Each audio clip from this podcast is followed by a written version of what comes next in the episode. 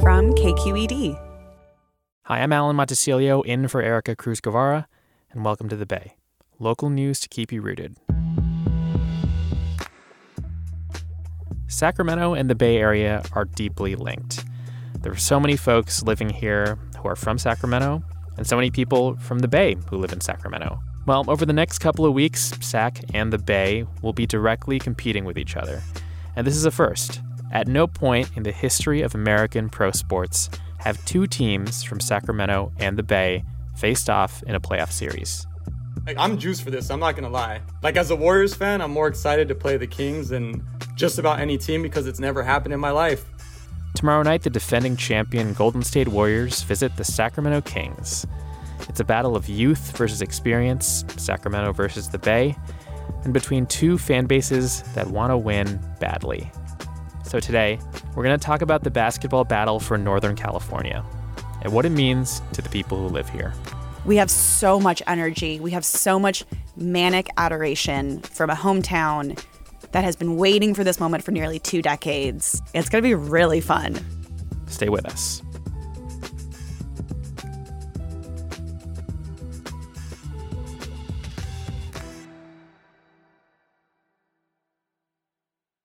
My name is Bianca Taylor. I am the host of our KQED Consider This podcast, as well as producer of Segmented Audio, and I'm a fan of the Sacramento Kings. I've been a Kings fan since I can remember. I grew up in Sacramento, lived there for 17 years before I moved to the Bay for college. The Kings are Sacramento's only major sports team, and so it wasn't even a matter of like if you liked basketball or if you went to any games, like you were a Kings fan. It was just part of kind of the cultural competency of being a Sacramentan. Especially when we were good, there was so much pride about being a Sacramento Kings fan because Sacramento tends to be overshadowed by all of the other big cities in California. So I've been a Kings fan for as long as I can remember. My name is Alan Chazaro. I'm a staff writer for the Arts and Culture Department at KQED, and I'm a Dub Nation member, lifelong, aka the Golden State Warriors, aka the Champs, the Dynasty. I was born and raised in the Bay Area, Mexican immigrant parents, first generation. Grew up mostly in the Skrillacon Valley, pre Google Mountain View. And then I moved to uh, Berkeley after community college, and I've been in the East Bay ever since. Throughout that whole time, I was always a Warriors fan. Back then, the Warriors were actually trash. So they were a perennial losing team. They always were in last place or second to last place.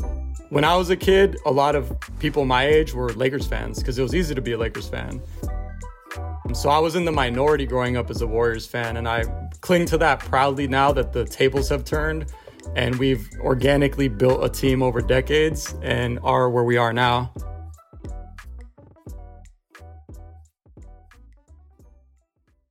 So we are talking now because the Warriors and the Kings are facing off in the first round of the NBA playoffs Yes. starting starting tomorrow. Bianca, before this season started, how would you describe what it was like to be a Sacramento Kings fan for the last decade or so? I mean, just sad. The Kings haven't made the playoffs for the last 16 years. As a Kings fan, especially living in the Bay Area, it's been disheartening and and the Kings have been so irrelevant, like you don't even get the chance to tell people you're a Kings fan. Call it Kings frustration. The team struggling again this season, well below 500, coming back from the All Star break. And now some fans have launched a GoFundMe site to pay for a billboard urging the Kings brass to step down. And we've had good people come and go, but you know, they left. We've had ownership changes, which have been terrible. 2002, that was really the last time we were golden. And when we lost to the Lakers, we've sort of been trying to get that magic back. But like everyone in Sacramento remembers where they were when the Kings lost to that three point shot by Robert Horry in 2002. putting a move on Christie. Rebound O'Neal. Coming up short. Horry for the win. since then, it feels like we've been climbing up this huge hill to get to where we are today. And I gotta say, like, when the Kings made it into the playoffs before the Warriors, it felt like I was living in a surreal universe. That playoff drought, which I believe was since 2006, that was actually the longest playoff drought of any major American pro sports team. Yes, I mean, Um, historic, truly. Yeah. Tell me about the 2023 Sacramento Kings. What has happened this year that's been so different? So we went from, you know, not being anywhere near the playoffs to finishing third in the Western Conference and finishing first in the Pacific Division. Nobody on the panel expected Sacramento to be where they are. No. They third in the West, right? Third in the West. That's impressive. Our team is young and they're fast. They play incredibly offensive basketball. Rebound, his third. Nice backdoor cut. Fox. Look at the ball movement. Extra pass. Huerter. One of my favorite players is De'Aaron Fox. Got it. And at 123. No timeouts here for the Kings. Fox. Two. Fox from midcourt. Got it. De'Aaron Fox called game. He's averaging a career high of 25.2 points per game. Even more than how good he is, like he loves Sacramento. I heard a joke that went like this The best part about Sacramento is you're only two hours away from the good parts of California. nah, let me flip that. The good thing about California is you're only a couple hours away from the best fan base in the league.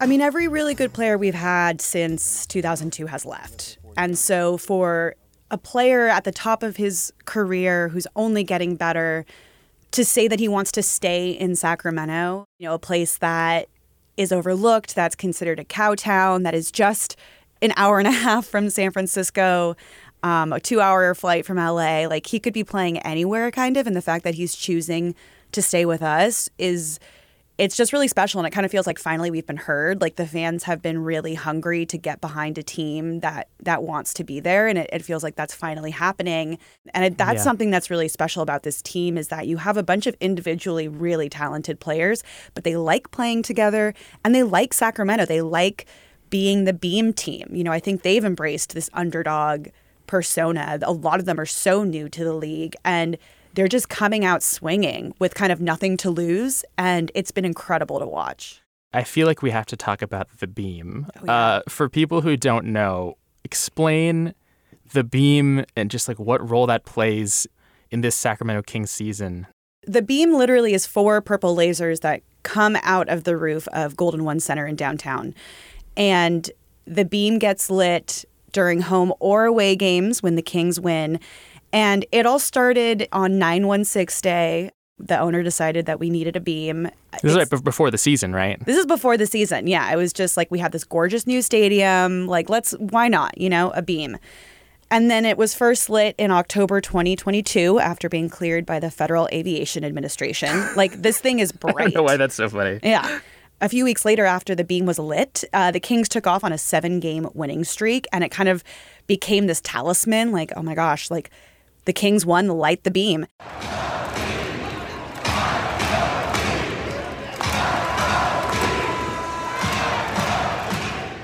And now the beam lights up the sky after every Kings victory at home or away.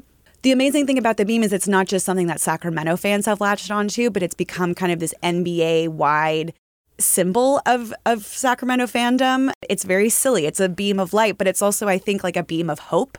It's this optimism. It's something that Sacramento fans can rally around and call our own. This hope, this new beginning, this new era of a Kings franchise that Sacramento can be super proud of and the team themselves has legally trademarked themselves the Beam team. That's incredible. And I just want to say too, like the crowd energy that's going to be at the Golden One Center, it, it's going to be deafening. This is a playoff ready crowd. But they're ready for it. Are you ready for it? Yeah, let's you do gonna it. light this beam? Let's do it. Let's let them light the beam. Bam!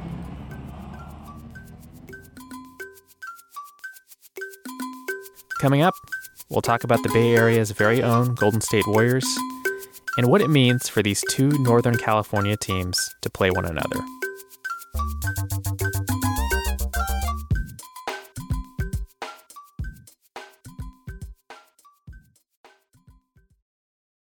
Support for KQED podcasts comes from SF MoMA, calling all music lovers, don't miss Art of Noise, the must see exhibition of the summer.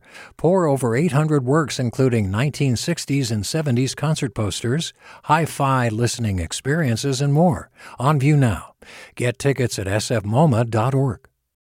Hey, KQED listeners, I'm right nowish podcast host, Pendarvis Harshaw dropping a line to invite you to a summer evening of live contemporary jazz at the KQED headquarters in San Francisco, Thursday, June 20th at 7 p.m.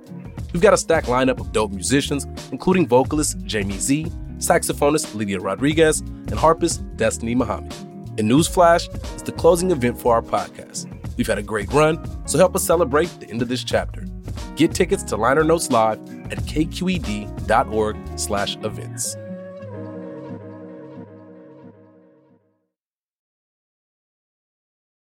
And that'll do it. It's over. The Golden State Warriors return to a familiar place. They're on top of the NBA world. The fourth title in eight years. Alan, I want to bring you back in here and bring things back to the Bay. We've heard about the Kings, incredible story. The Warriors are coming in to this series with a very different pedigree. Uh, four championships since 2015, including last year. Steph Curry is like a god in the Bay Area. But what has this season been like for the defending champs? All love, light the beam. I'm all I'm Sacramento all day, unless they play the Warriors, which unfortunately they do. But to answer your question, the Warriors of 2023, uh, it's been a weird season. I think most Warriors fans would say that it's been kind of unpredictable. Monte Poole, Kerith Burke here. We are digesting the fact that the Warriors have started this road trip 0 and 3. Yeah. You had a lot of kind of weird drama that we haven't seen in, in, in recent years. Sources tell ESPN that Warriors star forward Draymond Green threw a punch at fellow teammate Jordan Poole. Our, our dynasty run has been defined by veteran players that are super savvy, high IQ, and really skilled, versatile ballers. Whereas this season, and arguably a little bit last season, we've had this weird conflict of interest where you have these Hall of Fame players and perennial All Stars like Steph Curry, uh, Klay, Draymond, even Kevon Looney, right? Like these veterans, and they're teamed up with these like first, second, and third year players like Jordan Poole, Jonathan Kuminga, Moses Moody. So you have a bunch of dudes that are like basically just out of their teenage years as human beings playing with like guys that are in their 30s. And there's this weird dichotomy that I think has come to life uh, on the basketball court where there's just these inexplicable moments where the Warriors should be winning games, but they're not. Can't find anybody. Nearly five seconds. Poole trying to make a play. Throws it out of bounds. Warriors turn it over.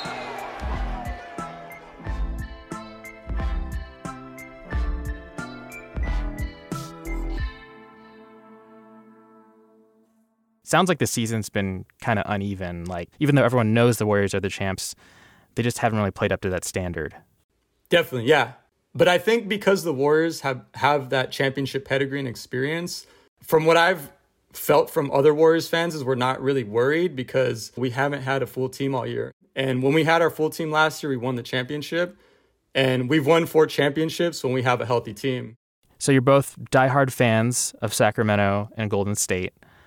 Uh, I want to talk now about what this matchup means to both of you. A lot of sports rivalries are regional, like between neighbors, right? Did you grow up feeling like there was beef between the Kings and the Warriors? It sounds like the answer is no, right? Alan, I'll start with you.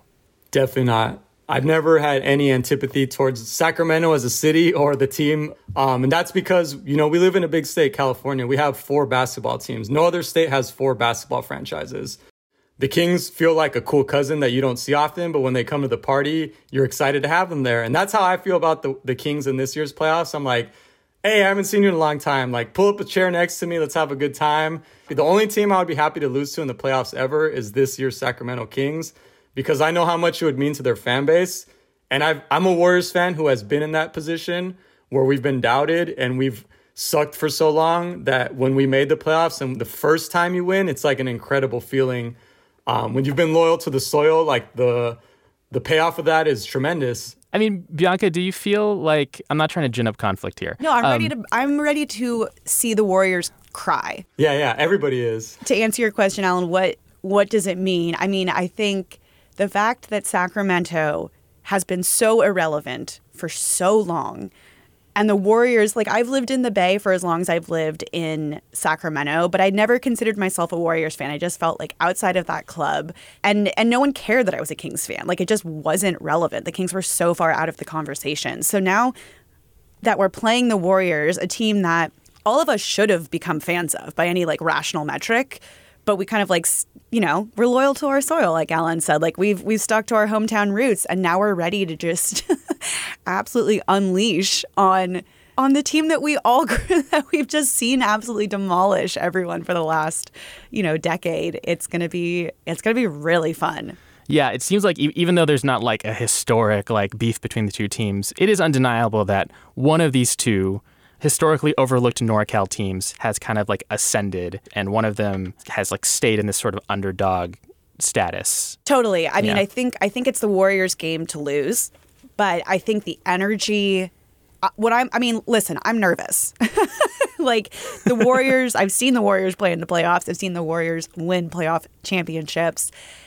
It's been so long since the Kings have been in this space. Our players are so young. There is concern that this is a lot of pressure and that they have had an incredible season, but under the bright lights against a team that is so well seasoned with these veterans. Like, are we going to crack? Yeah, no, it's strange. I, I've actually, I'm pretty active on Twitter, especially NBA Twitter. And I say that to say that I've never in my life seen so many Kings fans come out of nowhere just throwing haymakers at Warriors fans online. Like out of the blue, I just want to go on the record. I don't know a single Warriors fan in my lifetime that has ever said anything bad about the Kings. Never. It kind of feels like you're like the boxer that's won all the fights and there's this kid coming and like kind of trying to punch you on the arm and you're like, what, like, what is this? Like, like, calm down, calm down.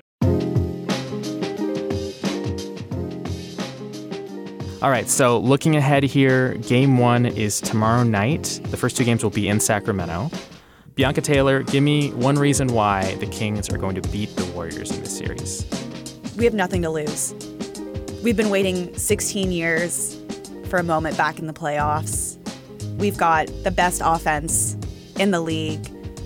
We have so much energy. We have so much manic adoration from a hometown that has been waiting for this moment for nearly two decades, and we're not going to let it pass us by.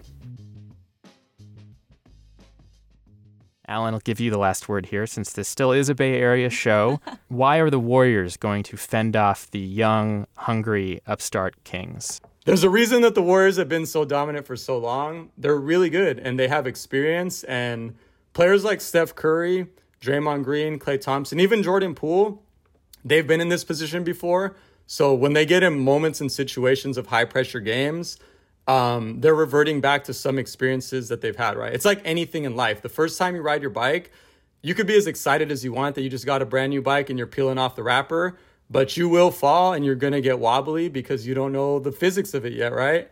The Warriors, they took off those training wheels 10 years ago.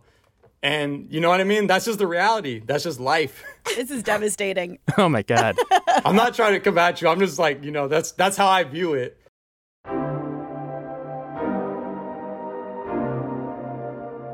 So, in this battle of youth versus experience, you're taking experience. All day, baby. I got three words, Alan. Light the beam. For the record, Alan and I are going to go watch a game together at a bar. And you're you're invited. Everyone's invited. The whole Northern California. All right. Well, this was a lot of fun. Uh, Bianca Taylor, Alan Chazaro, thanks so much. Thanks for having us. Thank you. You just heard from KQED's Bianca Taylor and Alan Chazaro. Bianca is the host of KQED's Consider This podcast. Alan is a staff writer for KQED's Arts and Culture Desk. This episode of The Bay was cut down by Maria Esquinca. I scored it and added the tape. The Bay is a production of member supported KQED in San Francisco. Erica Cruz Guevara is our host, Maria Esquinca is our producer, and I am the senior editor. Cesar Saldana is our podcast engagement producer. Katie Sprenger is our podcast operations manager. Jen Chen is our director of podcasts. and KQED's Chief Content Officer is Holly Kernan. I'm Alan Montecillo. Thanks for listening, and have a good weekend.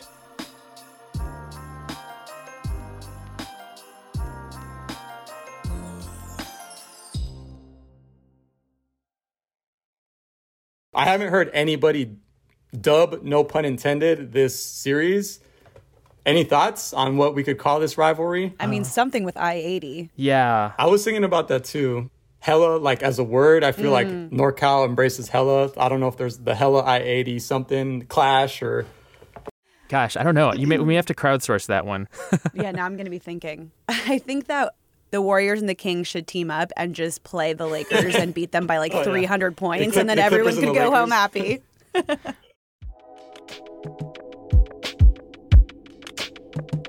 Did you ever wonder what it's like to live alone, hidden in the woods, not speaking to a single soul for 30 years?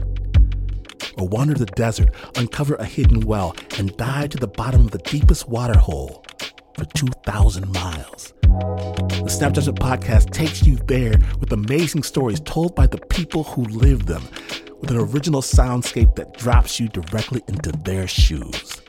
Snap Judgment. Listen and subscribe wherever you get your podcasts.